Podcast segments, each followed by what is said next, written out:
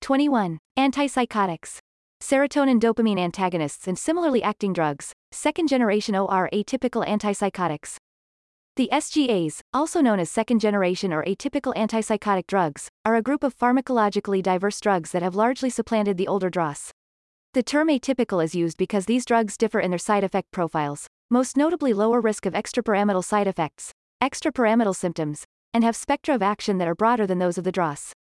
However, this term is becoming something of a misnomer, as the drugs are now more commonly used than the typical antipsychotics. In contrast to the earlier antipsychotic drugs, the SGAs have significant effects on both the dopamine and serotonin systems. Their pharmacology is complex, with individual drugs in this group having multiple neurotransmitter effects. All SGAs are indicated for the treatment of schizophrenia. Most of these SGA drugs have also received approval as monotherapy or adjunctive therapy in the treatment of bipolar disorder. Some have also been approved as adjuncts for the treatment of major depression. As of 2020, 13 SGA drugs were approved by the FDA. These include the following. Aripiprazole, marketed as Abilify. Asenapine maleate, marketed as Saphris. Brexpiprazole, marketed as Rexulti. Cariprazine, marketed as Vraylar. Clozapine, marketed as Clozaril. Iloperidone, marketed as Fanapt. Lumateperone, marketed as Caplyta. Lurasidone, marketed as Latuda. Olanzapine, marketed as Zyprexa, and as Symbyax in combination with fluoxetine.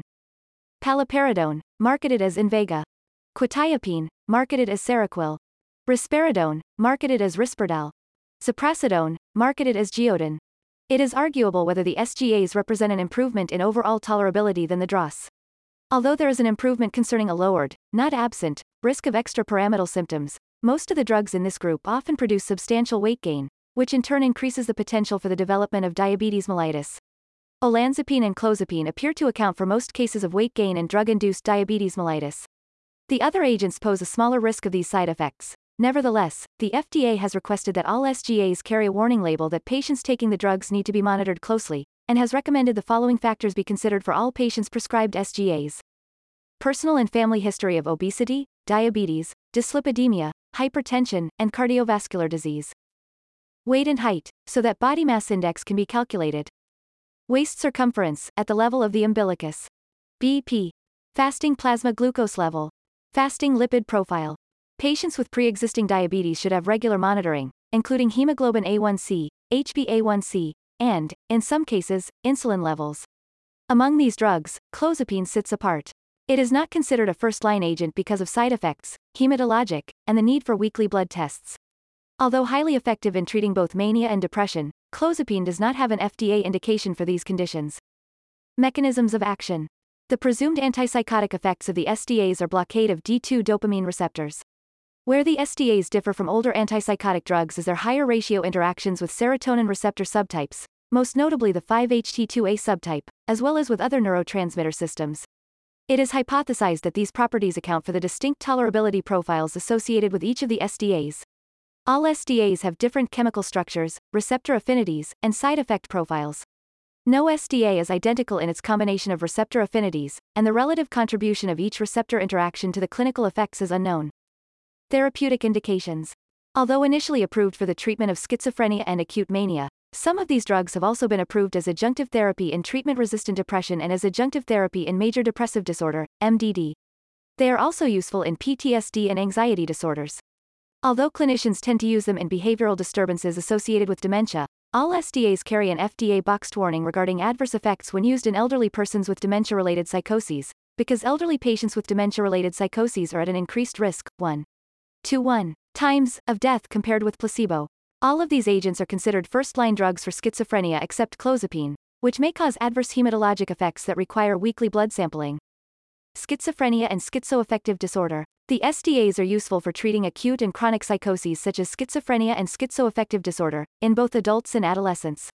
SDAs are as good as or better than typical antipsychotics, DRAs, for the treatment of positive symptoms in schizophrenia and superior to DRAs for the treatment of negative symptoms.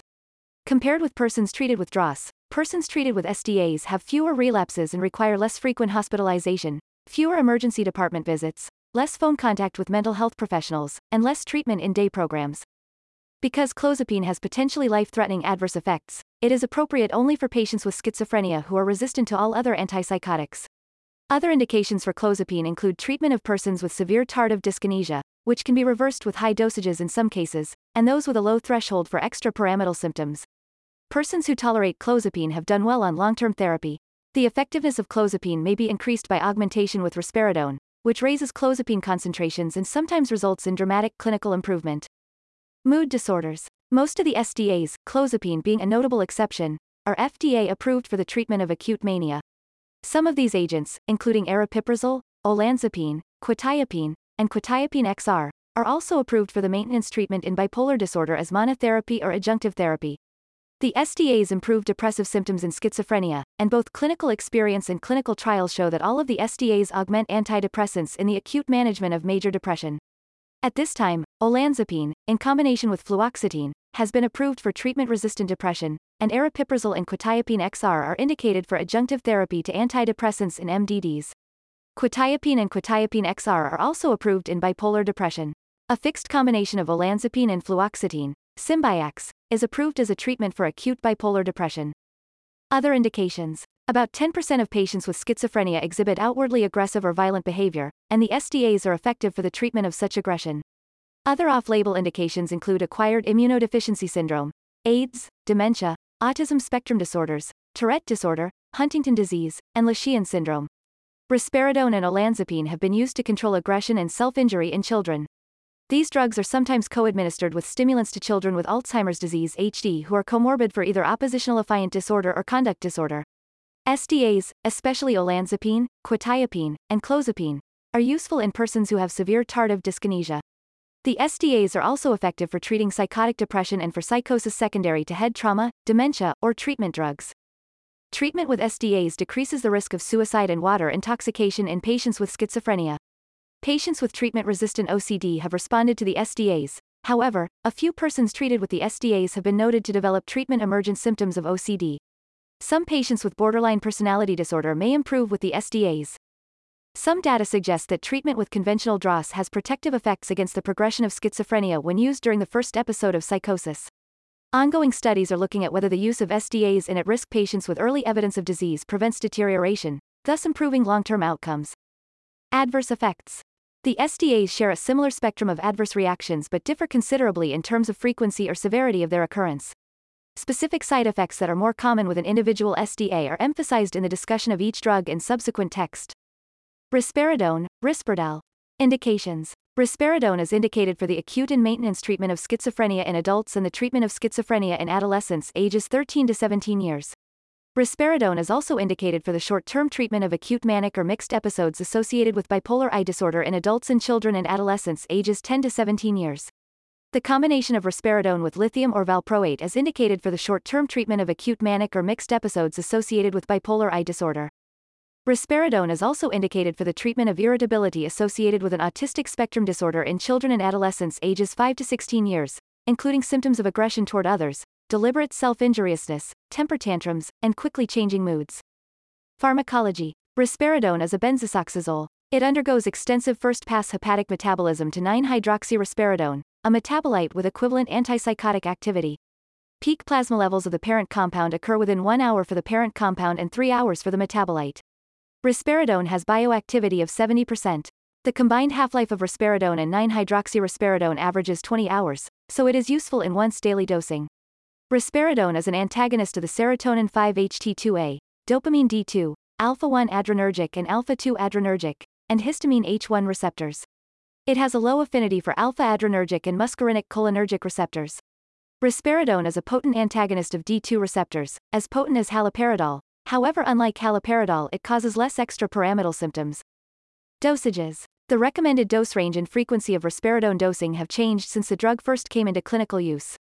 Risperidone is available in 0, 0, 1, 2, 3, and 4 mg tablets and a 1 to mg per milliliter oral solution. The initial dosage is usually 1 to 2 mg at night, which can then be increased to 4 mg per day. Positron emission tomography, PET, studies have shown that dosages of 1 to 4 mg per day provide the required D2 blockade for a therapeutic effect. At first, it was believed that because of its short elimination half-life, risperidone should be given twice a day, but studies have shown equal efficacy with once-a-day dosing. Dosages above 6 mg a day are associated with a higher incidence of adverse effects, particularly extrapyramidal symptoms. There is no correlation between plasma concentrations and therapeutic effects. Dosing guidelines for adolescents and children are different from those for adults, requiring lower starting dosages. Higher dosages are associated with more adverse effects. Side effects. The extrapyramidal symptoms of risperidone is largely dosage dependent, and there has been a trend to using lower doses than initially recommended. Weight gain, anxiety, nausea and vomiting, rhinitis, erectile dysfunction, orgasmic dysfunction, and increased pigmentation are associated with risperidone use. The most common drug-related reasons for discontinuation of risperidone use are extrapyramidal symptoms, dizziness, hyperkinesias, somnolence, and nausea. Marked elevation of prolactin may occur. Weight gain occurs more commonly with risperidone use in children than in adults. Risperidone is also available as an orally disintegrating tablet, Risperdal M-Tab, which is available in 0, 1, and 2 mg strengths, and in a depot formulation, Risperdal Consta, which is given as an intramuscular, IM, injection formulation every two weeks. The dose may be 25, 50, or 75 milligrams. Oral risperidone should be co-administered with Risperdal Consta for the first three weeks before being discontinued. Drug interactions. Inhibition of CYP2D6 by drugs such as paroxetine and fluoxetine can block the formation of risperidone's active metabolite. Risperidone is a weak inhibitor of CYP2D6 and has little effect on other drugs. Combined use of risperidone and SSRIs may result in significant elevation of prolactin, with associated galactorrhea and breast enlargement. Paliperidone, Invega. Indications. Paliperidone is indicated for the acute and maintenance treatment of schizophrenia. Paliperidone is also indicated for the acute treatment of schizoaffective disorder as monotherapy or as an adjunct to mood stabilizers or antidepressants. Pharmacology. Paliperidone is a benzoxazole derivative and is the primary active metabolite of risperidone. Peak plasma concentrations, Cmax, are achieved approximately 24 hours after dosing, and steady-state concentrations of paliperidone are attained within 4 or 5 days. The hepatic isoenzymes CYP2D6 and CYP3A4 play a limited role in the metabolism and elimination of paliperidone, so no dose adjustment is required in patients with mild or moderate hepatic impairment. Dosage. Paliperidone is available in 3, 6, and 9 mg tablets. The recommended dosage is 6 mg once daily administered in the morning. It can be taken with or without food. It is also available as extended release tablets, which are also available in 3, 6, and 9 mg tablets administered once daily. It is recommended that no more than 12 mg should be administered per day. A long-acting formulation of paliperidone, Invega Sustenna, is given by injection once a month. Invega Sustenna is available as a white to off-white sterile aqueous extended release suspension for intramuscular injection in dose strengths of 39, 78, 117, 156, and 234 mg paliperidone palmitate. The drug product hydrolyzes to the active moiety, paliperidone, resulting in dose strengths of 25, 50, 75, 100, and 150 mg of paliperidone, respectively. Invega Sustenna is provided in a pre-filled syringe with a plunger stopper and tip cap.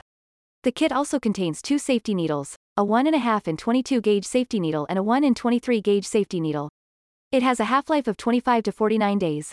Monthly injections of 117 mg are recommended, although higher or lower dosages can be used depending on the clinical situation.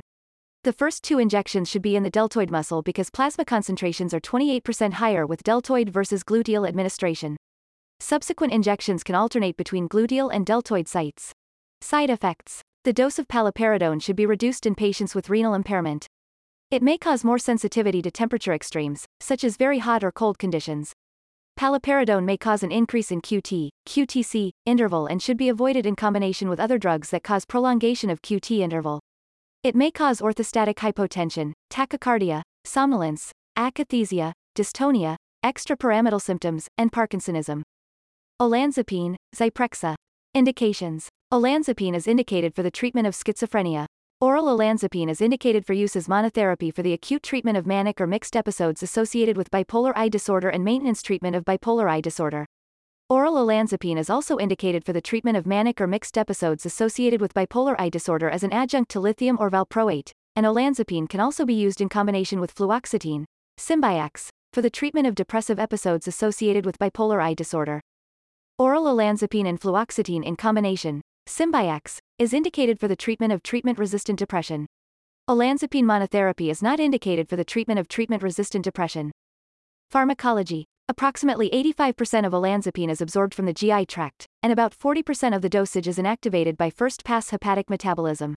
Peak concentrations are reached in 5 hours, and the half-life average is 31 hours, range 21 to 54 hours. It is given in once daily dosing. In addition to 5-HT2A and D2 antagonism, olanzapine is an antagonist of the D1, D4, alpha 1, 5-HT1A, muscarinic M1 to M5, and H1 receptors. Dosages. Olanzapine is available in 2, 5, 7, 10, 15, and 20 mg oral and Zydis form, orally disintegrating, tablets. The initial dosage for the treatment of psychosis is usually 5 or 10 milligrams. For acute mania, it is usually 10 or 15 milligrams given once daily. It is also available as 5, 10, 15, and 20 mg orally disintegrating tablets that might be useful for patients who have difficulty swallowing pills or who, cheek, their medication. A starting daily dose of 5 to 10 milligrams is recommended. After one week, the dosage can be raised to 10 milligrams a day. Given the long half-life, one week must be allowed to achieve each new steady-state blood level. Dosages and clinical use ranges vary, with 5 to 20 milligrams a day is most commonly used, but 30 to 40 milligrams a day is needed in treatment-resistant patients.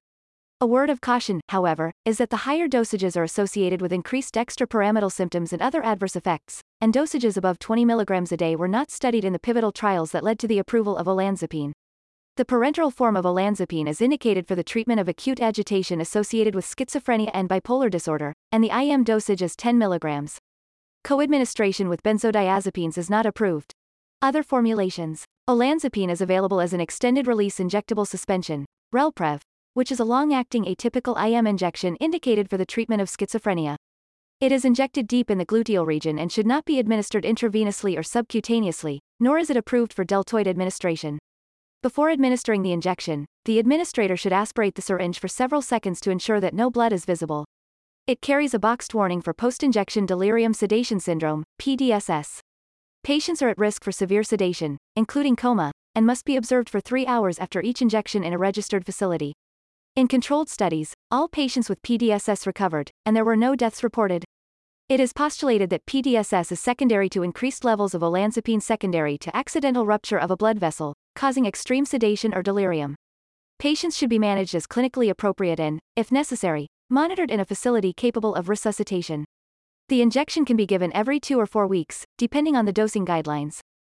Drug interactions. Fluvoxamine, Luvox, and cimetidine, Tagamet, increase, and carbamazepine and phenytoin decrease, serum concentrations of olanzapine.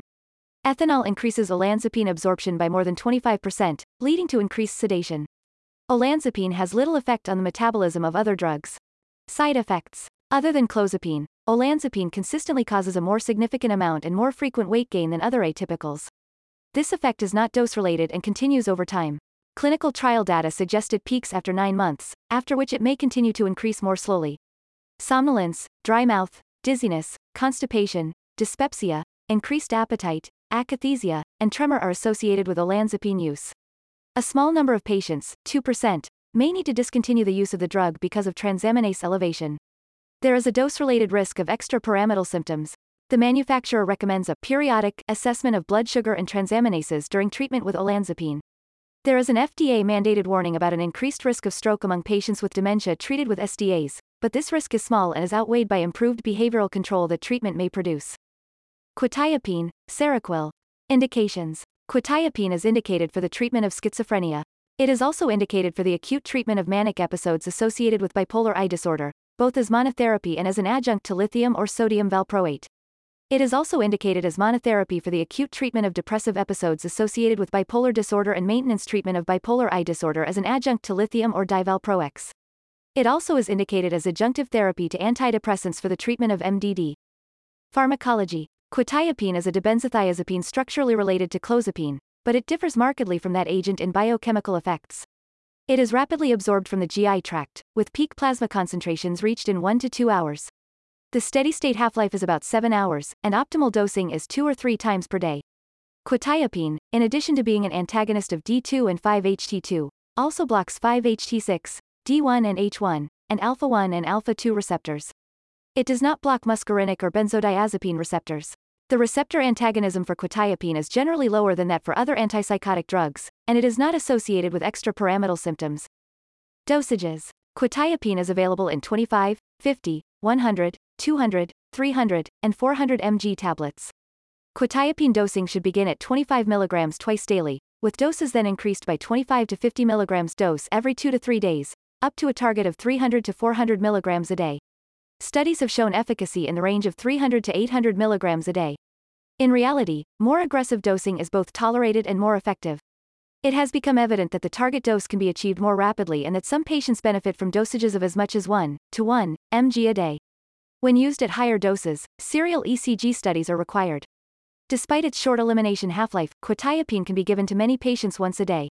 This dosing is consistent with the observation that quetiapine receptor occupancy remains even when concentrations in the blood have markedly declined. Quetiapine in doses of 25 to 300 mg at night has been used for insomnia. Other formulations. Quetiapine XR has comparable bioavailability to an equivalent dose of quetiapine administered two or three times daily. Quetiapine XR is given once daily, preferably in the evening, 3 to 4 hours before bedtime without food or a light meal to prevent an increase in Cmax. The usual starting dose is 300 mg, and it may be increased to 400 to 800 mg. Drug interactions. The potential interactions between quetiapine and other drugs have been well studied. Phenytoin increases quetiapine clearance fivefold. No significant pharmacokinetic interactions have been noted. Avoid the use of quetiapine with drugs that increase the QT interval and in patients with risk factors for prolonged QT interval. The FDA has added a new warning about quetiapine, cautioning prescribers about potential prolongation of the QT interval when above recommended amounts of quetiapine are combined with specific drugs. Quetiapine should not be combined with other drugs that are known to prolong QTC. This includes class 1A antiarrhythmics, e.g., quinidine, procainamide, or class 3 antiarrhythmics, e.g., amiodarone, sotalol, antipsychotic medications, e.g., ziprasidone, chlorpromazine, thioridazine, antibiotics, e.g., gatifloxacin, moxifloxacin, or any other class of medications known to prolong the QTC interval, e.g., pentamidine, levomethadyl acetate, methadone. Quetiapine should also be avoided in circumstances that may increase the risk of occurrence of torsade de pointes or sudden death, including 1. A history of cardiac arrhythmias such as bradycardia. 2. Hypokalemia or hypomagnesemia. 3. Concomitant use of other drugs that prolong the QTC interval. And 4. Presence of congenital prolongation of the QT interval. Post-marketing cases also show increases in QT interval in patients who overdose on quetiapine. Side effects Somnolence, postural hypotension, and dizziness are the most common adverse effects of quetiapine. These are usually transient and are best managed with initial gradual upward titration of the dosage. Quetiapine is the SDA least likely to cause extrapyramidal symptoms, regardless of dose. This makes it particularly useful in treating patients with Parkinson disease who develop dopamine agonist induced psychosis. Prolactin elevation is rare and both transient and mild when it occurs. Quetiapine is associated with modest transient weight gain in some persons, but some patients occasionally gain a considerable amount of weight. The relationship between quetiapine and the development of diabetes is not as clearly established as are the cases involving the use of olanzapine. Small increases in heart rate, constipation, and a transient increase in liver transaminases may also occur. Initial concerns about cataract formation, based on animal studies, have not been borne out since the drug has been in clinical use. Nevertheless, it might be prudent to test for lens abnormalities early in treatment and periodically after that. Ziprasidone, Geodon. Indications. Ziprasidone is indicated for the treatment of schizophrenia. Ziprasidone is also indicated as monotherapy for the acute treatment of manic or mixed episodes associated with bipolar I disorder and as an adjunct to lithium or valproate for the maintenance treatment of bipolar I disorder. Pharmacology. Ziprasidone is a benzisothiazole piperazine. Peak plasma concentrations of ziprasidone are reached in 2 to 6 hours. Steady state levels ranging from 5 to 10 hours are reached between the first and the third days of treatment. The mean terminal half-life at steady state ranges from 5 to 10 hours, which accounts for the recommendation that twice daily dosing is necessary. Bioavailability doubles when ziprasidone is taken with food, and therefore it should be taken with food. Peak serum concentrations of IM ziprasidone occur after approximately 1 hour, with a half-life of 2 to 5 hours. Ziprasidone, similar to the other SDAs, blocks 5-HT2A and D2 receptors. It is also an antagonist of 5-HT1D, 5-HT2C, D3, D4, alpha-1, and H1 receptors. It has a very low affinity for D1, M1, and alpha-2 receptors. Also, ziprasidone has agonist activity at the serotonin 5-HT1A receptors and is an SSRI and a norepinephrine reuptake inhibitor. This action is consistent with clinical reports that ziprasidone has antidepressant-like effects in non-schizophrenic patients. Dosages. Ziprasidone is available in 20, 40, 60, and 80 mg capsules. Ziprasidone for IM use comes as a single-use 20 mg per milliliter vial. Oral ziprasidone dosing should be initiated at 40 mg a day, divided into two daily doses. Studies have shown efficacy in the range of 80 to 160 mg a day, divided twice daily. In clinical practice, doses as high as 240 mg a day are being used. The recommended IM dosage is 10 to 20 mg every 2 hours for the 10 mg dose and every 4 hours for the 20 mg dose. The maximum total daily dose of IM ziprasidone is 40 mg. Other than interactions with other drugs that prolong the QTC complex, ziprasidone appears to have a low potential for clinically significant drug interactions. Side effects Somnolence, headache, dizziness, nausea, and lightheadedness are the most common adverse effects in patients taking ziprasidone. The drug has almost no significant effects outside the CNS, is associated with almost no weight gain, and does not cause sustained prolactin elevation. Concerns about prolongation of the QTC complex have deterred some clinicians from using ziprasidone as a first choice. The QTC interval has been shown to increase in patients treated with 40 and 120 mg per day. Ziprasidone is contraindicated in combination with other drugs known to prolong the QTC interval. These include, but are not limited to, dofetilide, sotalol, quinidine, other class IA and 3 antiarrhythmics, mesoridazine, thioridazine, chlorpromazine, droperidol, pimozide, sparfloxacin, gatifloxacin, moxifloxacin, halofantrine, mefloquine, pentamidine, arsenic trioxide, levomethadyl acetate, dolasetron mesylate, probucol, and tacrolimus. Ziprasidone should be avoided in patients with congenital long QT syndrome and patients with a history of cardiac arrhythmias. Aripiprazole, Abilify, Aripiprazole is a potent 5-HT2A antagonist and is indicated for the treatment of both schizophrenia and acute mania. It is also approved for the augmentation of antidepressant agents in MDD. Aripiprazole is a D2 antagonist, but can also act as a partial D2 agonist. Partial D2 agonists compete at D2 receptors for endogenous dopamine, thereby producing a functional reduction of dopamine activity. Indications Aripiprazole is indicated for the treatment of schizophrenia. Short-term, 4 to 6 week studies comparing aripiprazole with haloperidol and risperidone in patients with schizophrenia and schizoaffective disorder have shown comparable efficacy. Dosages of 15, 20, and 30 mg a day were found to be effective. Long-term studies suggest that aripiprazole is effective as a maintenance treatment at a daily dose of 15 to 30 mg. Aripiprazole is also indicated for the acute and maintenance treatment of manic and mixed episodes associated with bipolar I disorder. It is also used as adjunctive therapy to either lithium or valproate for the acute treatment of manic and mixed episodes associated with bipolar I disorder. Aripiprazole is indicated for use as adjunctive therapy to antidepressants for the treatment of MDD. Aripiprazole is also indicated for the treatment of irritability associated with autistic disorder. Pharmacology. Aripiprazole is well absorbed, reaching peak plasma concentrations after 3 to 5 hours. Absorption is not affected by food. The mean elimination half-life of aripiprazole is about 75 hours. It has a weakly active metabolite with a half-life of 96 hours. These relatively long half-lives make aripiprazole suitable for once-daily dosing. Clearance is reduced in elderly persons. Aripiprazole exhibits linear pharmacokinetics and is primarily metabolized by CYP3A4 and CYP2D6 enzymes. It is 99% protein-bound. Aripiprazole is excreted in breast milk in lactating rats. Mechanistically, aripiprazole acts as a modulator, rather than a blocker, and acts on both postsynaptic D2 receptors and presynaptic autoreceptors. In theory, this mechanism addresses excessive limbic dopamine, hyperdopaminergic, activity and decreased dopamine, hypodopaminergic, activity in frontal and prefrontal areas, abnormalities that are thought to be present in schizophrenia. The absence of a complete D2 blockade in the striatal areas would be expected to minimize extrapyramidal symptoms, Aripiprazole is an alpha-1 adrenergic receptor antagonist, which may cause some patients to experience orthostatic hypotension. Similar to the so-called atypical antipsychotic agents, aripiprazole is a 5-HT2A antagonist. Other uses. A study of aggressive children and adolescents with oppositional defiant disorder or conduct disorder found that there was a positive response in about 60% of the subjects. In this study, vomiting and somnolence led to a reduction in initial aripiprazole dosage. Drug interactions. Whereas carbamazepine and valproate reduce serum concentrations, ketoconazole, fluoxetine, paroxetine, and quinidine increase aripiprazole serum concentrations. Lithium and valproic acid, two drugs likely to be combined with aripiprazole when treating bipolar disorder, do not affect the steady-state concentrations of aripiprazole. Combined use with antihypertensives may cause hypotension. Drugs that inhibit CYP2D6 activity reduce aripiprazole elimination. Dosage and clinical guidelines. Aripiprazole is available as 5, 10, 15, 20, and 30 mg tablets. The effective dosage range is 10 to 30 mg per day. Although the starting dosage is 10 to 15 mg per day, problems with nausea, insomnia, and akathisia have led to the use of lower than recommended starting dosages of aripiprazole. Many clinicians find that an initial dose of 5 mg increases tolerability. Side effects. The most commonly reported side effects of aripiprazole are headache, somnolence, agitation, dyspepsia, anxiety, and nausea.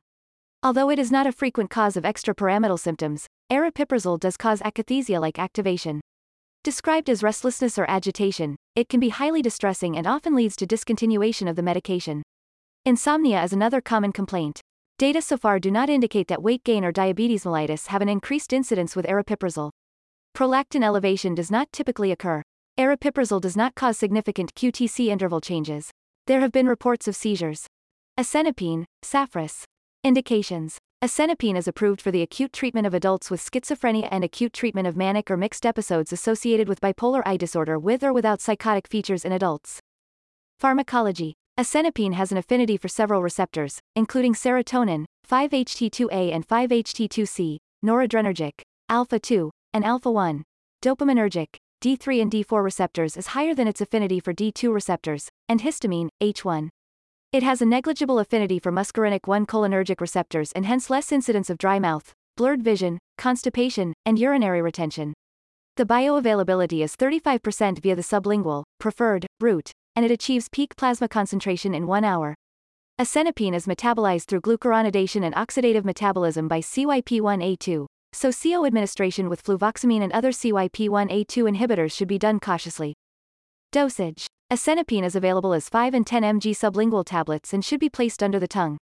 This method is because the bioavailability of asenapine is less than 2% when swallowed, but is 35% when absorbed sublingually.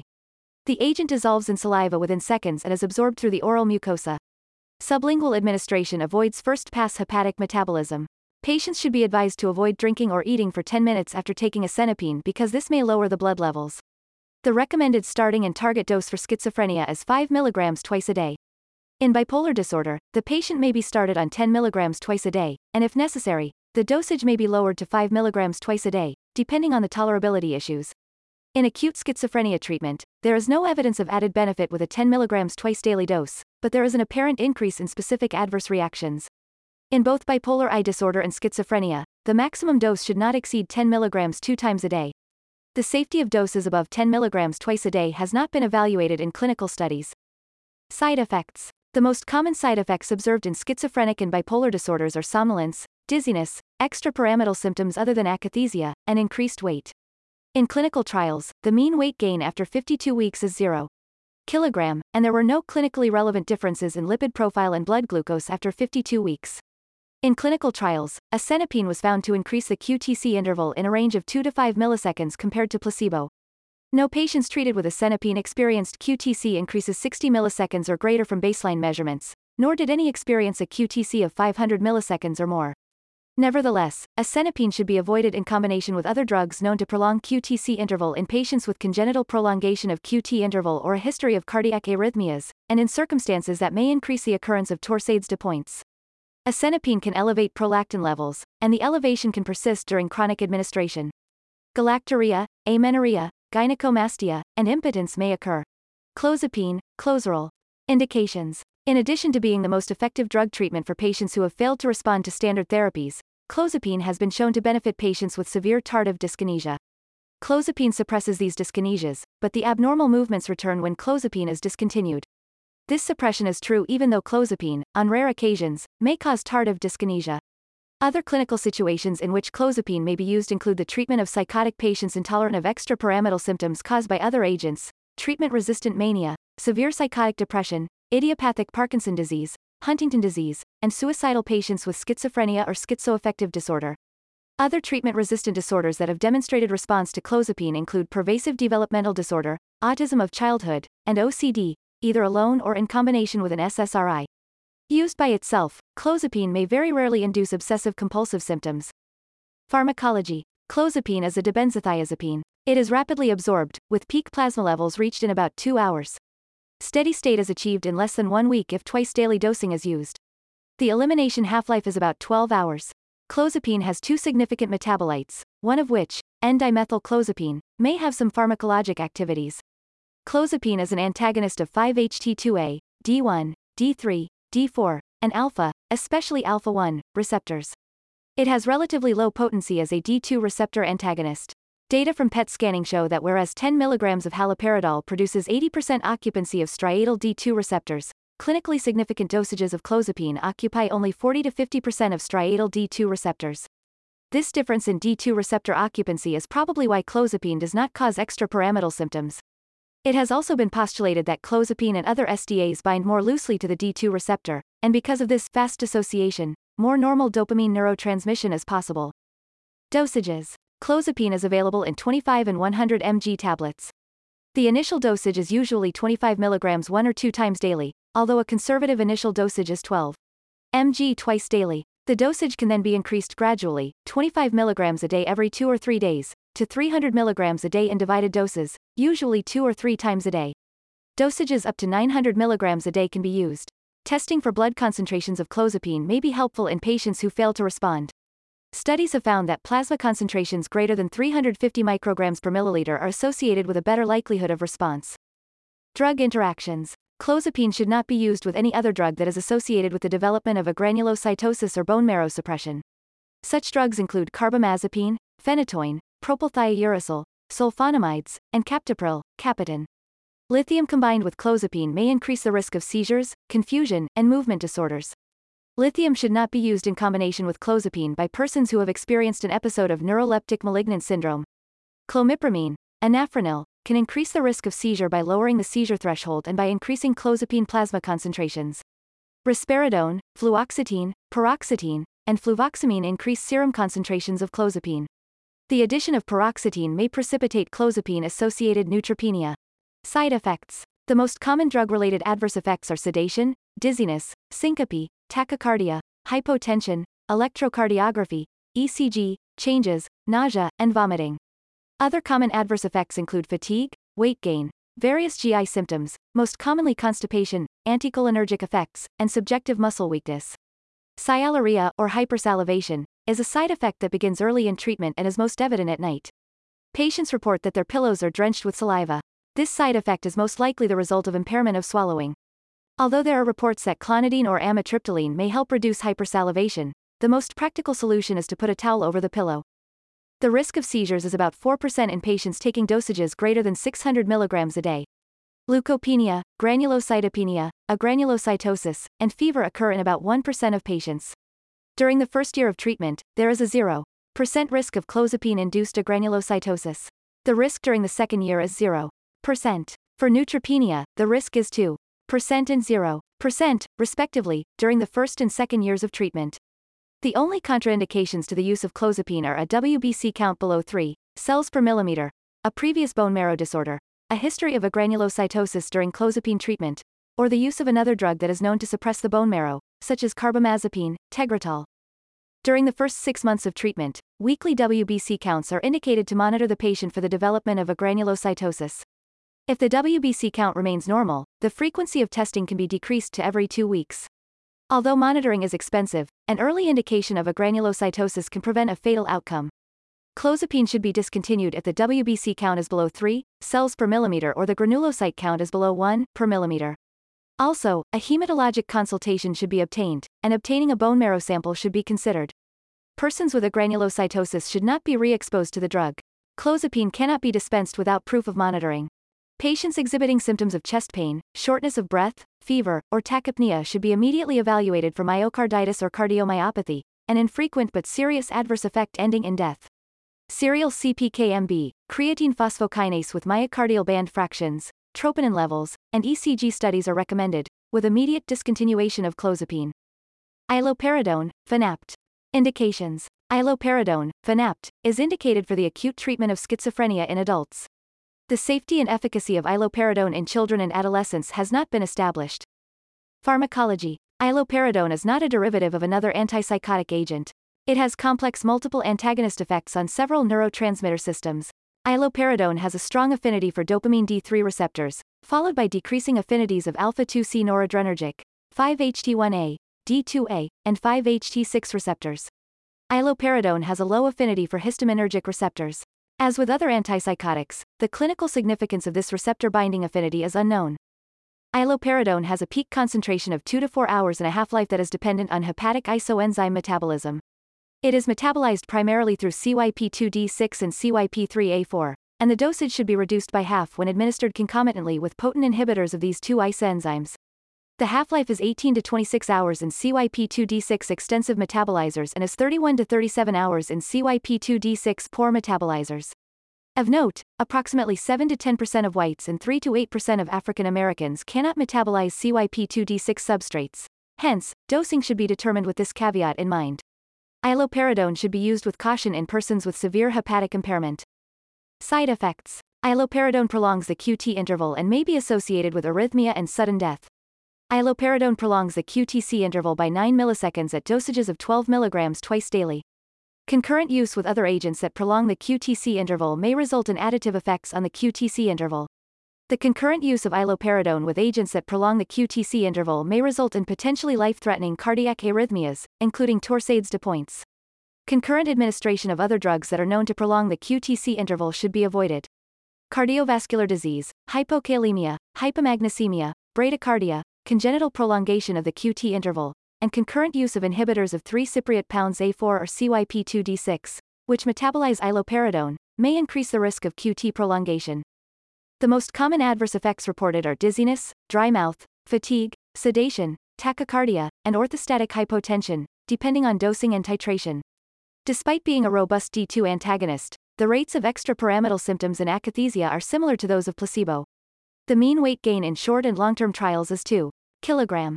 Due to its relatively limited use, there is no accurate understanding of iloperidone's effects on weight and lipids.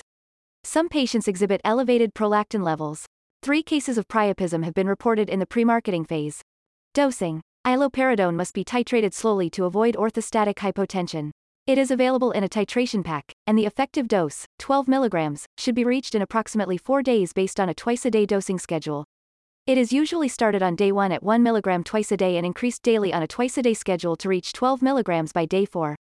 The maximum recommended dose is 12 mg twice a day, 24 mg a day, and it can be administered without regard to food. Lurasidone HCl, Latuda. Indications. Lurasidone hydrochloride is an oral, once daily atypical antipsychotic indicated for the treatment of patients with schizophrenia. To date, there has not been extensive clinical experience with lurasidone. Side effects. The most commonly observed adverse reactions associated with the use of lurasidone are similar to those seen with other new generation antipsychotics. These include, but are not limited to, somnolence, akathisia, nausea, Parkinsonism, and agitation. Based on clinical trial data, lurasidone appears to cause less weight gain and metabolic changes than the two other most recently approved SDAs, asenapine and iloperidone. More extensive clinical experience with the drug is required to determine whether this is, in fact, the case. Drug interactions. When CO administration of lurasidone with a moderate CYP3A4 inhibitor such as diltiazem is considered, the dose should not exceed 40 mg per day. Lurasidone should not be used in combination with a potent CYP3A4 inhibitor, e.g., ketoconazole.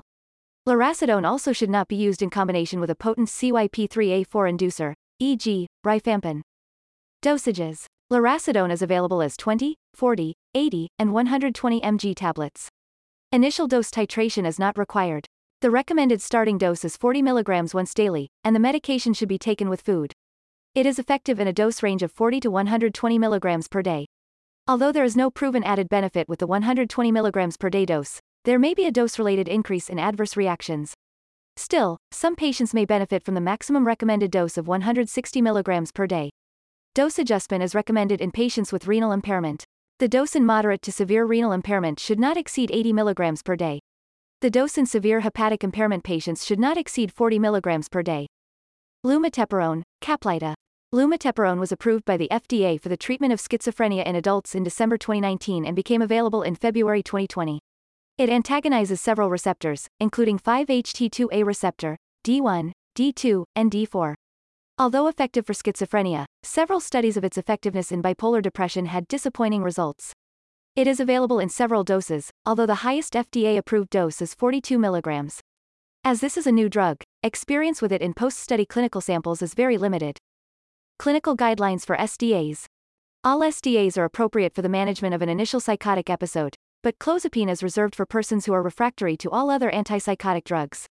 If a person does not respond to the first SDA, other SDAs should be tried. The choice of drugs should be based on the patient's clinical status and history of response to medication. Recent studies have challenged the notion that SDAs require 4 to 6 weeks to reach full effectiveness, and it may take up to 8 weeks for the full clinical effects of an SDA to become apparent. The newer meta analyses suggest that the apparent benefits may be seen as early as 2 to 3 weeks, and early response or failure as an indicator of subsequent response or failure. Nevertheless, it is acceptable practice to augment an SDA with a high potency DRA or benzodiazepine in the first few weeks of use. Lorazepam, Ativan, 1 to 2 mg orally or IM can be used as needed for acute agitation. Once effective, dosages can be lowered as tolerated. Clinical improvement may take six months of treatment with SDAs in some, particularly treatment refractory persons. The use of all SDAs must be initiated at low dosages and gradually tapered upward to therapeutic dosages. The potential development of adverse effects necessitates the gradual increase in dosage. If a person stops taking an SDA for more than 36 hours, drug use should be resumed at the initial titration schedule. After the decision to terminate olanzapine or clozapine use, dosages should be tapered whenever possible to avoid cholinergic rebound symptoms such as diaphoresis, flushing, diarrhea, and hyperactivity. After assuring themselves of the appropriateness of SDA treatment, the clinician should explain the risks and benefits of SDA treatment to the person and the family. In the case of clozapine, an informed consent procedure should be documented in the person's chart. The patient's history should include information about blood disorders, epilepsy, cardiovascular disease, hepatic and renal diseases, and drug abuse. The presence of a hepatic or renal disease necessitates using low starting dosages of the drug. The physical examination should include supine and standing BP measurements to screen for orthostatic hypotension. The laboratory examination should include an ECG and several complete blood counts, CBCs, with WBC counts, which can then be averaged, and liver and renal function tests. Periodic monitoring of blood glucose, lipids, and body weight is recommended. Although the transition from a DRA to an SDA may be made abruptly, it is wiser to taper off the DRA slowly while titrating up the SDA. Clozapine and olanzapine both have anticholinergic effects, and the transition from one to the other can usually be accomplished with little risk of cholinergic rebound. The transition from risperidone to olanzapine is best accomplished by tapering the risperidone off over three weeks while simultaneously beginning olanzapine at 10 mg a day. Risperidone, quetiapine, and ziprasidone lack anticholinergic effects, and the abrupt transition from a DRA, olanzapine, or clozapine to one of these agents may cause cholinergic rebound, which consists of excessive salivation, nausea, vomiting, and diarrhea. The risk of cholinergic rebound can be mitigated by initially augmenting risperidone, quetiapine, or ziprasidone with an anticholinergic drug, which is then tapered off slowly. Any initiation and termination of SDA use should be accomplished gradually. It is wise to overlap the administration of the new drug with the old drug. Of interest, some people have a more robust clinical response while taking the two agents during the transition and then regressing on monotherapy with the newer drug. We know little about the safety of combination antipsychotic treatment. Persons receiving regular injections of depot formulations of a DRA who are to switch to SDA use are given the first dose of the SDA on the day the next injection is due. Persons who developed agranulocytosis while taking clozapine can safely switch to olanzapine use. Although initiation of olanzapine use amid clozapine-induced agranulocytosis can prolong the time of recovery from the usual 3 to 4 days up to 11 to 12 days. It is prudent to wait for the resolution of agranulocytosis before initiating olanzapine use. Emergence or recurrence of agranulocytosis has not been reported with olanzapine, even in persons who developed it while taking clozapine. SDA use by pregnant women has not been studied, but consideration should be given to the potential of risperidone to raise prolactin concentrations, sometimes up to 3 to 4 times the upper limit of the normal range. Because the drugs can be excreted in breast milk, they should not be taken by nursing mothers. The dosages for selected SDAs are given in Table 21 to 9. Dopamine receptor antagonists, first generation antipsychotics. The DRAs represent the first group of effective agents for schizophrenia and other psychotic illnesses. The first of these drugs, the phenothiazine chlorpromazine, thorazine, was introduced in the early 1950s. Other DRAs include all of the antipsychotics in the following groups phenothiazines, butyrophenones, thioxanthenes, dibenzoxazepines, dihydroindoles, and diphenylbutylpiperidines. Because these agents are associated with extrapyramidal side effects, extrapyramidal symptoms, at clinically effective dosages, newer antipsychotic drugs, the SDAs, have gradually replaced the older agents in the United States. The SDAs are differentiated from earlier drugs by their lower liability to cause extrapyramidal side effects. These newer drugs have other liabilities, most notably a propensity to cause weight gain, lipid elevations, and diabetes. Therefore, a reason to still consider the use of the DRAs is their lower risk of causing significant metabolic abnormalities. Intermediate potency DRAs, such as perphenazine, Trilafon, are as effective and well tolerated as the SDAs. Manufacturing of Molindone, Moban, the DRA with the lowest risk of weight gain and metabolic side effects, was discontinued in the United States. Pharmacologic actions. All of the DRAs are well absorbed after oral administration, with liquid preparations being absorbed more efficiently than tablets or capsules. Peak plasma concentrations are usually reached 1 to 4 hours after oral administration and 30 to 60 minutes after parenteral administration. Smoking, coffee, antacids, and food interfere with the absorption of these drugs. Steady state levels are reached in approximately 3 to 5 days. The half-lives of these drugs are approximately 24 hours. All can be given in one daily oral dose if tolerated after the patient is in a stable condition. Most DRAs are highly protein-bound. Parenteral formulation of the DRAs results in a more rapid and more reliable onset of action. Bioavailability is also up to tenfold higher with parenteral administration. Most DRAs are metabolized by cytochrome P450, CYP, CYP2D6 and 3A isozymes. However, there are differences among the specific agents. Table 21 to 9. Comparison of usual dosing for some available second-generation antipsychotics in schizophrenia. Long-acting depot parenteral formulations of haloperidol, haldol decanoate, and fluphenazine are available in the United States. These agents are usually administered once every 1 to 4 weeks, depending on the dose and the patient. It can take up to 6 months of treatment with depot formulations to reach steady-state plasma levels, indicating that oral therapy should be continued during the first month or so of depot antipsychotic treatment. Antipsychotic activity derives from the inhibition of dopaminergic neurotransmission. The DRAs are effective when approximately 72% of dopamine D2 receptors in the brain are occupied. The DRAs also block noradrenergic, cholinergic, and histaminergic receptors, with different drugs having different effects on these receptor systems. Some generalizations can be made about the DRAs based on their potency. Potency refers to the amount of drug that is required to achieve therapeutic effects.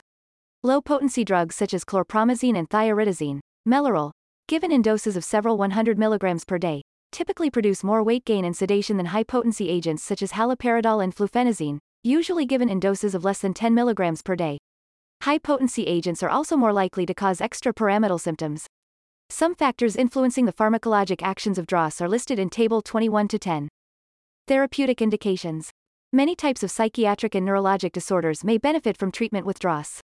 Some of these indications are shown in Table 21 to 11. Schizophrenia and schizoaffective disorder. The DRAs are useful in both the short and long-term management of schizophrenia and schizoaffective disorder. They both reduce acute symptoms and prevent future exacerbations.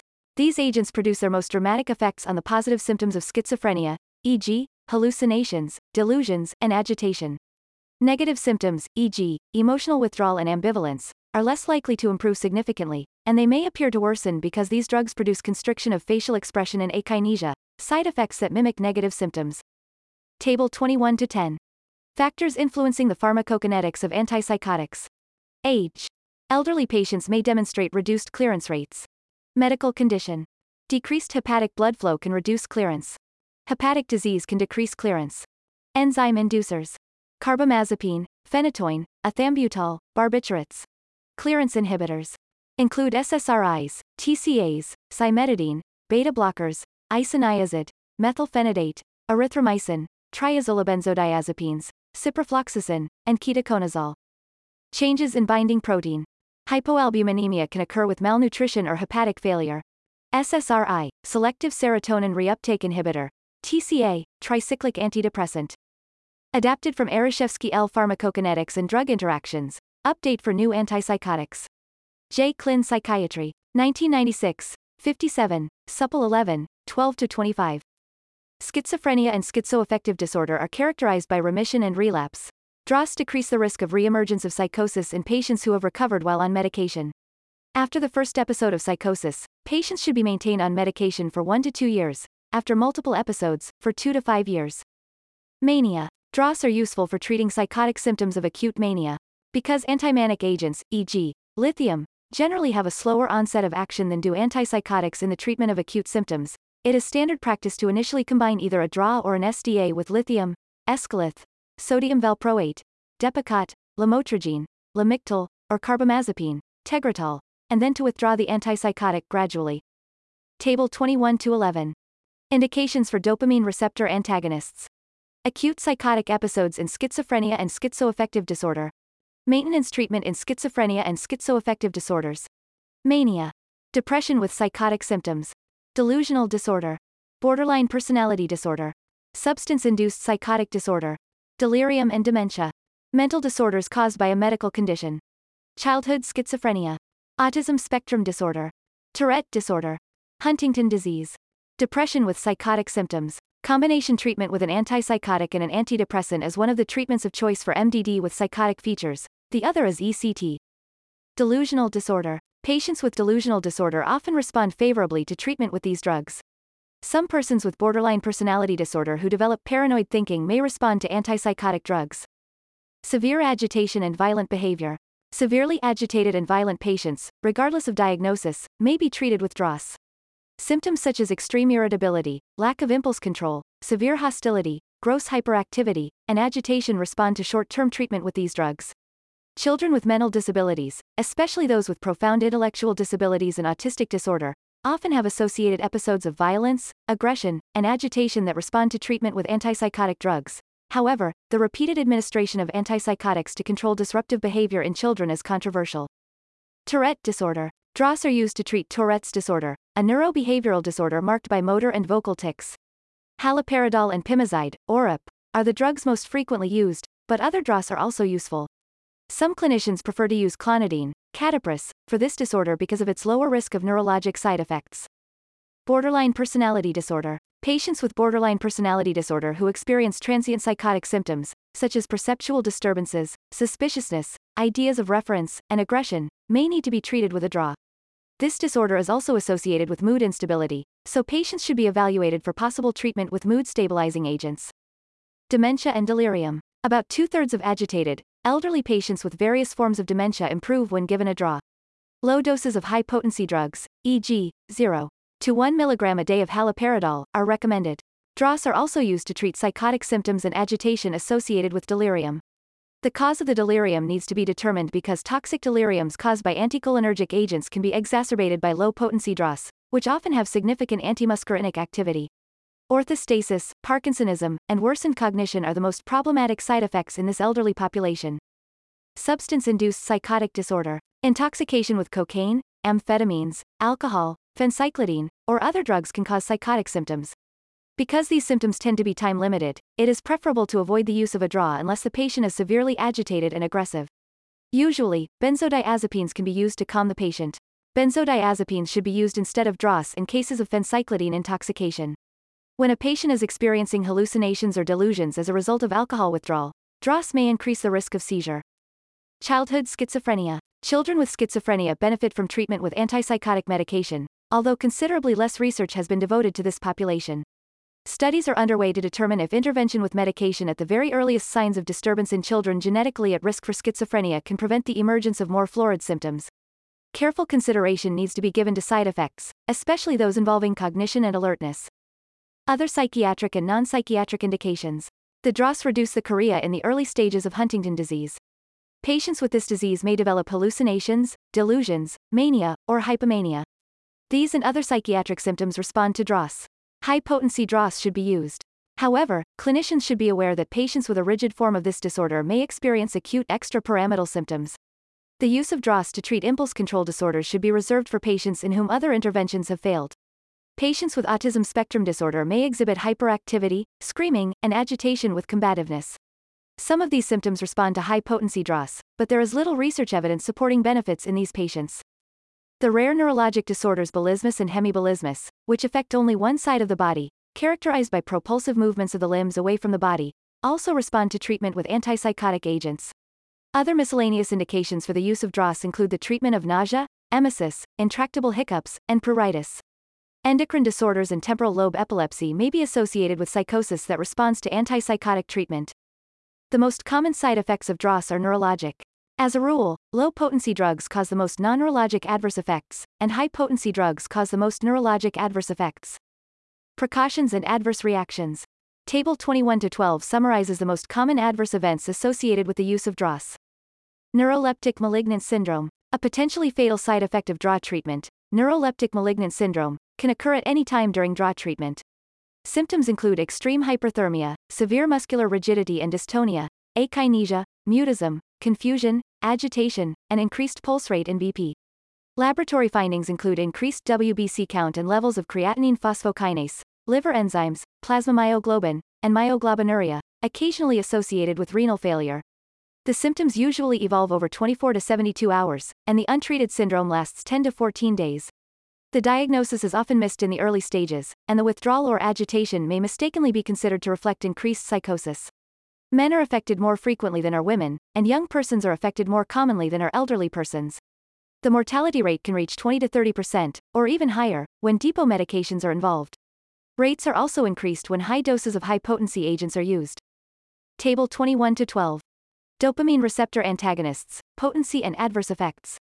If the neuroleptic malignant syndrome is suspected, the DRA should be stopped immediately, and the following done medical support to cool the person, monitoring of vital signs, electrolytes, fluid balance, and renal output, and symptomatic treatment of fever. Antiparkinsonian medications may reduce some of the muscle rigidity. Dantrolene, Dantrium, a skeletal muscle relaxant, 0 to 2 mg per kilogram every 6 hours, up to a total dosage of 10 mg a day, may be useful in the treatment of this disorder. When the person can take oral medications, dantrolene can be given in doses of 100 to 200 mg a day. Bromocriptine, 20 to 30 milligrams a day in four divided doses, or amantadine can be added to the regimen. Treatment should usually be continued for 5 to 10 days. When drug treatment is restarted, the clinician should consider switching to a low potency drug or an SDA, although these agents, including clozapine, may also cause the neuroleptic malignant syndrome. Seizure threshold. DRAs may lower the seizure threshold. Chlorpromazine, thioridazine, and other low-potency drugs are thought to be more epileptogenic than are high-potency drugs. The risk of inducing a seizure by drug administration warrants consideration when the person already has a seizure disorder or brain lesion. Sedation. The blockade of histamine H1 receptors is the usual cause of sedation associated with DRAs.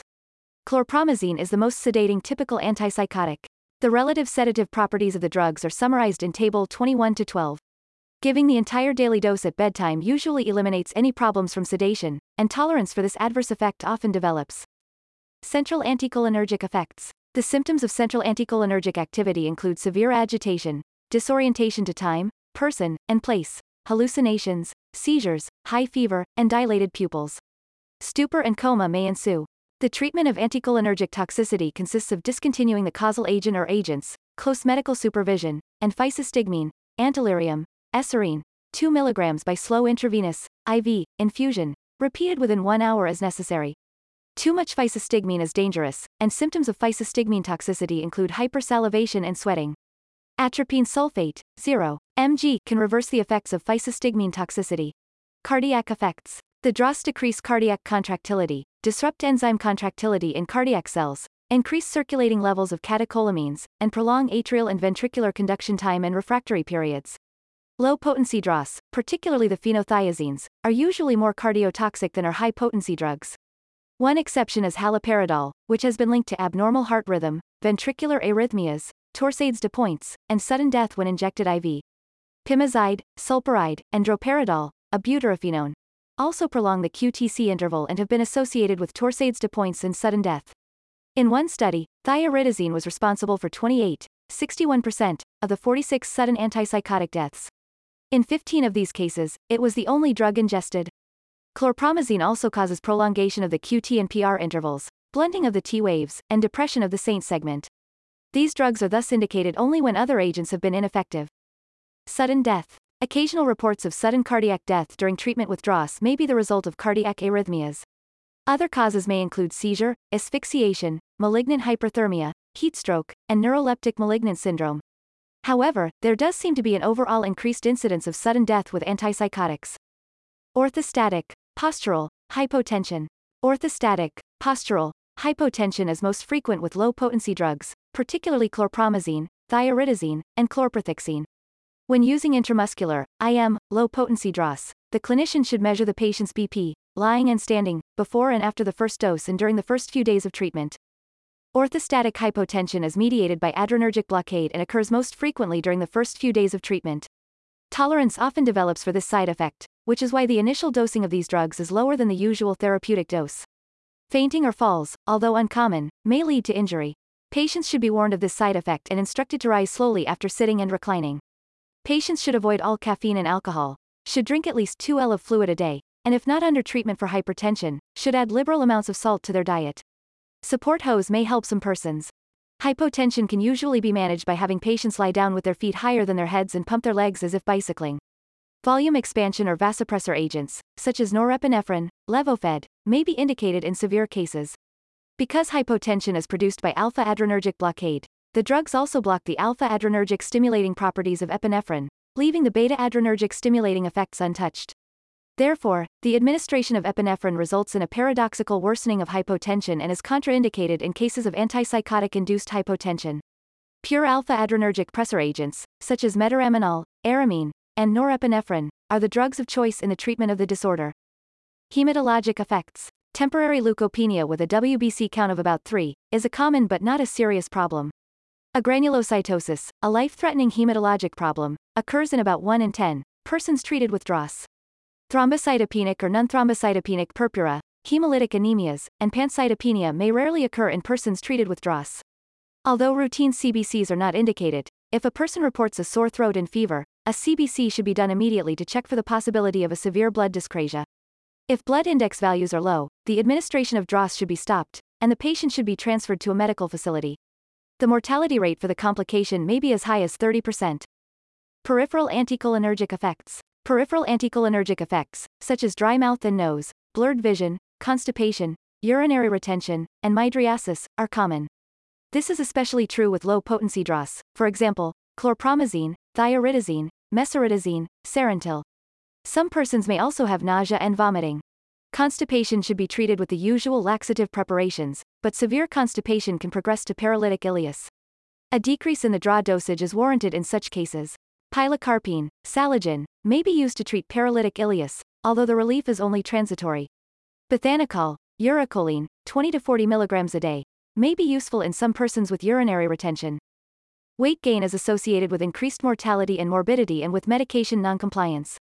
Low potency DRAs may cause significant weight gain but not as much as is seen with the SDA's olanzapine, Zyprexa, and clozapine, Clozaril. Molindone and perhaps loxapine, Loxitane, appear to be least likely to cause weight gain. Endocrine effects. Blockade of the dopamine receptors in the tuberoinfundibular tract results in the increased secretion of prolactin, which can result in breast enlargement, galactorrhea, amenorrhea, and inhibited orgasm in women and impotence in men. The SDAs, except risperidone, Risperdal, are not significantly associated with an increase in prolactin levels and may be the drugs of choice for persons experiencing disturbing side effects from increased prolactin release. Sexual adverse effects. Both men and women taking DRAs can experience anorgasmia and decreased libido. Up to 50% of men who take antipsychotics report ejaculatory and erectile disturbances. Sildenafil, Viagra, Vardenafil, Levitra, and Tadalafil, Cialis, are often used to treat psychotropic-induced orgasmic dysfunction, but they have not been studied in combination with the DRAs. Thioridazine is mainly associated with decreased libido and retrograde ejaculation in men. Priapism and reports of painful orgasms have also been described, both possibly resulting from alpha-1 adrenergic antagonist activity. Skin and eye effects. Allergic dermatitis and photosensitivity may occur, especially with low-potency agents. Urticarial, maculopapular, petechial, and edematous eruptions may occur early in treatment, generally in the first few weeks, and remit spontaneously. A photosensitivity reaction that resembles a severe sunburn also occurs in some persons taking chlorpromazine. Persons should be warned of this adverse effect, should spend no more than 30 to 60 minutes in the sun, and should use sunscreens. Long-term chlorpromazine use is associated with blue-gray discoloration of skin areas exposed to sunlight. The skin changes often begin with a tan or golden brown color and progress to such colors as slate gray, metallic blue, and purple. These discolorations resolve when the patient is switched to another medication. Irreversible retinal pigmentation is associated with the use of thioridazine at dosages above 1 mg a day. An early symptom of the side effect can sometimes be nocturnal confusion related to difficulty with night vision. The pigmentation can progress even after thioridazine administration is stopped, finally resulting in blindness. It is for this reason that the maximum recommended dosage of thioridazine is 800 mg per day. Patients taking chlorpromazine may develop a relatively benign pigmentation of the eyes, characterized by whitish-brown granular deposits concentrated in the anterior lens and posterior cornea and visible only by slit lens examination.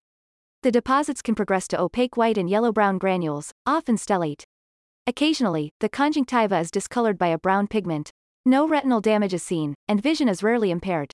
This condition gradually resolves when chlorpromazine is discontinued. Jaundice. Elevations of liver enzymes during treatment with a DRA tend to be transient and not clinically significant. When chlorpromazine first came into use, cases of obstructive or cholestatic jaundice were reported, usually in the first month of treatment and heralded by symptoms of upper abdominal pain, nausea, and vomiting. This adverse effect was followed by fever, rash, eosinophilia, bilirubin in the urine, and increases in levels of serum bilirubin, alkaline phosphatase, and hepatic transaminases. Reported cases are now sporadic, but if jaundice occurs, the medication should be discontinued. Overdoses. Overdoses typically consist of exaggerated DRA side effects. Symptoms and signs include CNS depression, extrapyramidal symptoms, mydriasis, rigidity, restlessness, decreased deep tendon reflexes, tachycardia, and hypotension. The severe symptoms of overdose include delirium, coma, respiratory depression, and seizures. Haloperidol may be among the safest typical antipsychotics in overdose. After an overdose, electroencephalography, EEG, shows diffuse slowing and low voltage. An extreme overdose may lead to delirium and coma, with respiratory depression and hypotension. Life-threatening overdose usually involves the ingestion of other CNS depressants, such as alcohol or benzodiazepines. Activated charcoal, if possible, and gastric lavage should be administered if the overdose is recent. Emetics are not indicated because the antiemetic actions of the DRAs inhibit their efficacy. Seizures can be treated with IV diazepam or phenytoin. Hypotension can be treated with either norepinephrine or dopamine but not epinephrine. Pregnancy and lactation. There is a low correlation between the use of antipsychotics during pregnancy and congenital malformations. Nevertheless, antipsychotics should be avoided during pregnancy, particularly in the first trimester, unless the benefit outweighs the risk.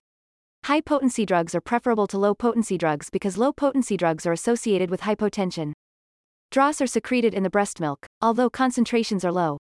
Women taking these agents should be advised against breastfeeding. Drug interactions. Many pharmacokinetic and pharmacodynamic drug interactions are associated with these drugs, Table 21 to 13. CYP2D6 is the most common hepatic isozyme involved in DRA pharmacokinetic interactions. Other common drug interactions affect the absorption of the DRAs. Antacids, activated charcoal, cholestyramine, questran, kaolin, pectin, and cimetidine, Tagamet, taken within two hours of antipsychotic administration can reduce the absorption of these drugs. Anticholinergics may decrease the absorption of the DRAs.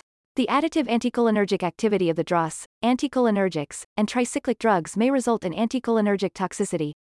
Digoxin, lanoxin, and steroids, both of which decrease gastric motility, can increase DRA absorption. Table 21 to 13. Antipsychotic drug interactions. Interacting medication. Mechanism. Clinical effect. Drug interactions assessed to have major severity. Beta adrenergic receptor antagonists. Synergistic pharmacologic effect. Antipsychotic inhibits metabolism of propranolol. Antipsychotic increases plasma concentrations. Severe hypotension. Anticholinergics. Pharmacodynamic effects. Decreased antipsychotic effect. Additive anticholinergic effect. Anticholinergic toxicity. Barbiturates. Phenobarbital induces antipsychotic metabolism. Decreased antipsychotic concentrations. Carbamazepine. Induces antipsychotic metabolism. Up to 50% reduction in antipsychotic concentrations. Charcoal. Reduces GI absorption of antipsychotic and adsorbs drug during enterohepatic circulation. May reduce antipsychotic effect or cause toxicity when used to treat overdose or for GI disturbances. Cigarette smoking. Induction of microsomal enzymes. Reduced plasma concentrations of antipsychotic agents. Epinephrine, norepinephrine. Antipsychotic antagonizes pressor effect. Hypotension. Ethanol. Additive CNS depression. Impaired psychomotor status. Fluvoxamine. Fluvoxamine inhibits metabolism of haloperidol and clozapine. Increased concentrations of haloperidol and clozapine. Guanethidine. Antipsychotic antagonizes guanethidine reuptake. Impaired antihypertensive effect. Lithium. Unknown. Rare reports of neurotoxicity. Meperidine. Additive CNS depression. Hypotension and sedation. Drug interactions assessed to have minor or moderate severity. Amphetamines, anorexiants. Decreased pharmacologic effect of amphetamine. Diminished weight loss effect. Amphetamines may exacerbate psychosis. ACEIs. Additive hypotensive crisis. Hypotension, postural intolerance. Antacids containing aluminum. Insoluble complex formed in GI tract. Possible reduced antipsychotic effect. Alzheimer's disease nonspecific. Decreased metabolism of Alzheimer's disease through competitive inhibition. Increased Alzheimer's disease concentration. Benzodiazepines. Increased pharmacologic effect of the benzodiazepine. Respiratory depression, stupor, hypotension. Bromocriptine. Antipsychotic antagonizes dopamine receptor stimulation. Increased prolactin. Caffeinated beverages. Form precipitate with antipsychotic solutions. Possible diminished antipsychotic effect. Cimetidine. Reduced antipsychotic absorption and clearance. Decreased antipsychotic effect. Clonidine. Antipsychotic potentiates alpha adrenergic hypotensive effect. Hypotension or hypertension. Disulfiram. Impairs antipsychotic metabolism. Increased antipsychotic concentrations. Methyldopa. Unknown. BP elevations. Phenytoin. Induction of antipsychotic metabolism. Decreased phenytoin metabolism. Decreased antipsychotic concentrations. Increased phenytoin levels. SSRIs. Impair antipsychotic metabolism. Pharmacodynamic interaction. Sudden onset of extrapyramidal symptoms. Valproic acid. Antipsychotic inhibits valproic acid metabolism. Increased valproic acid half-life and levels. ACEI, angiotensin converting enzyme inhibitor. Alzheimer's disease, antidepressant. BP, blood pressure. CNS, central nervous system. GI, gastrointestinal. SSRI, selective serotonin reuptake inhibitor. From Ereshefsky L. Overman GP, Karp JK. Current psychotropic dosing and monitoring guidelines. Prim Psychiatry. 1996, 321, with permission. Phenothiazines, especially thioridazine, may decrease the metabolism of and cause toxic concentrations of phenytoin. Barbiturates may increase the metabolism of DRAs. Tricyclic drugs and SSRIs that inhibit CYP2D6, paroxetine, Paxil, fluoxetine, Prozac, and fluvoxamine, Luvox, interact with DRAs, resulting in increased plasma concentrations of both drugs. The anticholinergic, sedative, and hypotensive effects of the drugs may also be cumulative. Typical antipsychotics may inhibit the hypotensive effects of alpha-methyl-dopa, aldomet. Conversely, typical antipsychotics may have an additive effect on some hypotensive drugs. Antipsychotic drugs have a variable effect on the hypotensive effects of clonidine. Propranolol, Inderal, CO administration increases the blood concentrations of both drugs. The DRAs potentiate the CNS depressant effects of the sedatives, antihistamines, opiates, opioids, and alcohol, particularly in persons with impaired respiratory status. When these agents are taken with alcohol, the risk for heat stroke may be increased. Cigarette smoking may decrease the plasma levels of the typical antipsychotic drugs. Epinephrine has a paradoxical hypotensive effect in persons taking typical antipsychotics. These drugs may decrease the blood concentration of warfarin, coumadin, resulting in decreased bleeding time. The phenothiazines, thioridazine, and pimozide should not be co-administered with other agents that prolong the QT interval. Thioridazine is contraindicated in patients taking drugs that inhibit the CYP2D6 isoenzyme or in patients with reduced levels of CYP2D6. Laboratory interferences. Chlorpromazine and perphenazine, Trilafon, may cause both false positive and false negative results in immunologic pregnancy tests in falsely elevated bilirubin, with reagent test strips, and urobilinogen, with Ehrlich reagent test values. These drugs are associated with an abnormal shift in the results of the glucose tolerance test. However, that shift may reflect the effects of the drugs on the glucose regulating system. Phenothiazines have been reported to interfere with the measurement of 17 ketosteroids and 17 hydroxycorticosteroids and produce false positive results in tests for phenylketonuria. Dosage and clinical guidelines. Contraindications to the use of DRAs include the following 1. A history of a severe allergic response. 2. The possible ingestion of a substance that will interact with the antipsychotic to induce CNS depression, e.g., alcohol, opioids, barbiturates, and benzodiazepines, or anticholinergic delirium, e.g., scopolamine and possibly phencyclidine, PCP. 3. The presence of a severe cardiac abnormality. 4. A high risk for seizures. 5. The presence of narrow angle glaucoma or prostatic hypertrophy if a drug with high anticholinergic activity is to be used and 6. The presence or a history of tardive dyskinesia. Antipsychotics should be administered with caution in persons with hepatic disease because impaired hepatic metabolism may result in high plasma concentrations. The usual assessment should include a CBC with WBC indexes, liver function tests, and electrocardiography, ECG, especially in women older than 40 years of age and men older than 30 years of age. Elderly persons and children are more sensitive to side effects than are young adults, so the dosage of the drug should be adjusted accordingly. Various patients may respond to widely different dosages of antipsychotics. Therefore, there is no set dosage for any given antipsychotic drug. Because of side effects, it is a reasonable clinical practice to begin at a low dosage and increase as necessary. It is important to remember that the maximal effects of a particular dosage may not be evident for 4 to 6 weeks. Available preparations and dosages of the DRAs are given in Table 21 to 14. Short-term treatment. The equivalent of 5 to 20 milligrams of haloperidol is a reasonable dose for an adult in an acute state. An older adult may benefit from as little as 1 milligram of haloperidol. The administration of more than 25 milligrams of chlorpromazine in one injection may result in profound hypotension. IM administration results in peak plasma levels in about 30 minutes versus 90 minutes using the oral route. Doses of drugs for IM administration are about half those given by the oral route. In a short-term treatment setting, the person should be observed for one hour after the first dose of medication. After that time, most clinicians administer a second dose or a sedative agent, e.g., a benzodiazepine, to achieve effective behavioral control. Possible sedatives include lorazepam, Ativan, 2 mg IM, and amobarbital, 50 to 250 mg IM. Rapid neuroleptization. Rapid neuroleptization, also called psychotolysis, is the practice of administering hourly IM doses of antipsychotic medications until marked sedation is achieved. However, several research studies have shown that merely waiting several more hours after one dose yields the same clinical improvement as is seen with repeated doses. Nevertheless, clinicians must be careful to keep patients from becoming violent while they are psychotic. Clinicians can help prevent violent episodes by using adjuvant sedatives or by temporarily using physical restraints until the persons can control their behavior. Early treatment. A full six weeks may be necessary to evaluate the extent of the improvement in psychotic symptoms. However, agitation and excitement usually improve quickly with antipsychotic treatment. About 75% of persons with a short history of illness show significant improvement in their psychosis. Psychotic symptoms, both positive and negative, usually continue to improve 3 to 12 months after the initiation of treatment. Table 21 to 14. Dopamine receptor antagonists. About 5 mg of haloperidol or 300 mg of chlorpromazine is a usual effective daily dose. In the past, much higher doses were used, but evidence suggests that it resulted in more side effects without additional benefits.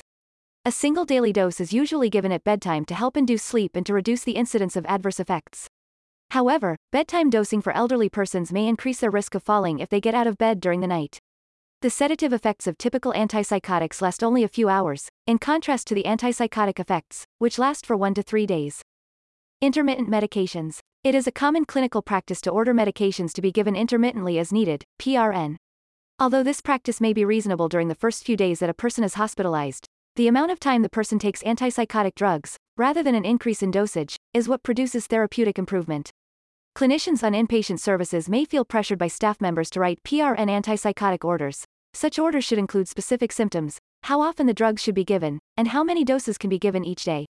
Clinicians may choose to use small doses for the PRN doses, e.g., 2 mg of haloperidol, or use a benzodiazepine instead, e.g., 2 mg of lorazepam IM. If PRN doses of an antipsychotic are necessary after the first week of treatment, the clinician may want to consider increasing the standing daily dose of the drug. Maintenance treatment. The first three to six months after a psychotic episode are usually considered a period of stabilization. After that time, the dosage can be decreased by about 20% every six months until the minimum effective dosage is found. A person is usually maintained on antipsychotic medications for one to two years after the first psychotic episode. Antipsychotic treatment is often continued for five years after a second psychotic episode, and lifetime maintenance is considered after the third psychotic episode, although attempts to reduce the daily dosage can be made every 6 to 12 months. Antipsychotic drugs are effective in controlling psychotic symptoms, but persons may report that they prefer being off the drugs because they feel better without them. The clinician must discuss maintenance medication with patients and take into account their wishes, the severity of their illnesses, and the quality of their support systems. The clinician needs to know enough about the patient's life to try to predict upcoming stressors that might require increasing the dosage or closely monitoring compliance. Long acting depot medications. Long acting depot preparations may be needed to overcome problems with compliance. IM preparations are typically given once every 1 to 4 weeks. Two depot preparations, a decanoate and an enanthate of fluphenazine, and a decanoate preparation of haloperidol, are available in the United States. The preparations are injected IM into an area of extensive muscle tissue, from which they are absorbed slowly into the blood. Decanoate preparations can be given less frequently than enanthate preparations because they are absorbed more slowly. Although stabilizing a person on the oral preparation of the specific drugs is not necessary before initiating the depot form, it is good practice to give at least one oral dose of the drug to assess the possibility of an adverse effect, such as severe extrapyramidal symptoms or an allergic reaction. It is reasonable to begin with either 12 mg 0 ml of fluphenazine preparation or 25 mg 0 ml of haloperidol decanoate. If symptoms emerge in the next 2 to 4 weeks, the person can be treated temporarily with additional oral medications or with additional small depot injections. After 3 to 4 weeks, the depot injection can be increased to a single dose equal to the total of the doses given during the initial period. A good reason to initiate depot treatment with low doses is that the absorption of the preparations may be faster than usual at the onset of treatment, resulting in frightening episodes of dystonia that eventually discourage compliance with the medication. Some clinicians keep patients drug free for 3 to 7 days before initiating depot treatment and give small doses of the depot preparations 3 mg of fluphenazine or 6 mg of haloperidol every few days to avoid those initial problems. Plasma concentrations. Genetic differences among persons and pharmacokinetic interactions with other drugs influence the metabolism of the antipsychotics. If a person has not improved after 4 to 6 weeks of treatment, the plasma concentration of the drug should be determined if feasible. After a patient has been on a particular dosage for at least 5 times the half-life of the drug and thus approaches steady-state concentrations, blood levels may be helpful. It is standard practice to obtain plasma samples at trough levels, just before the daily dose is given, usually at least 12 hours after the previous dose, and most commonly 20 to 24 hours after the previous dose. Most antipsychotics have no well-defined dose-response curve. The best studied drug is haloperidol, which may have a therapeutic window ranging from 2 to 15 nanograms per milliliter.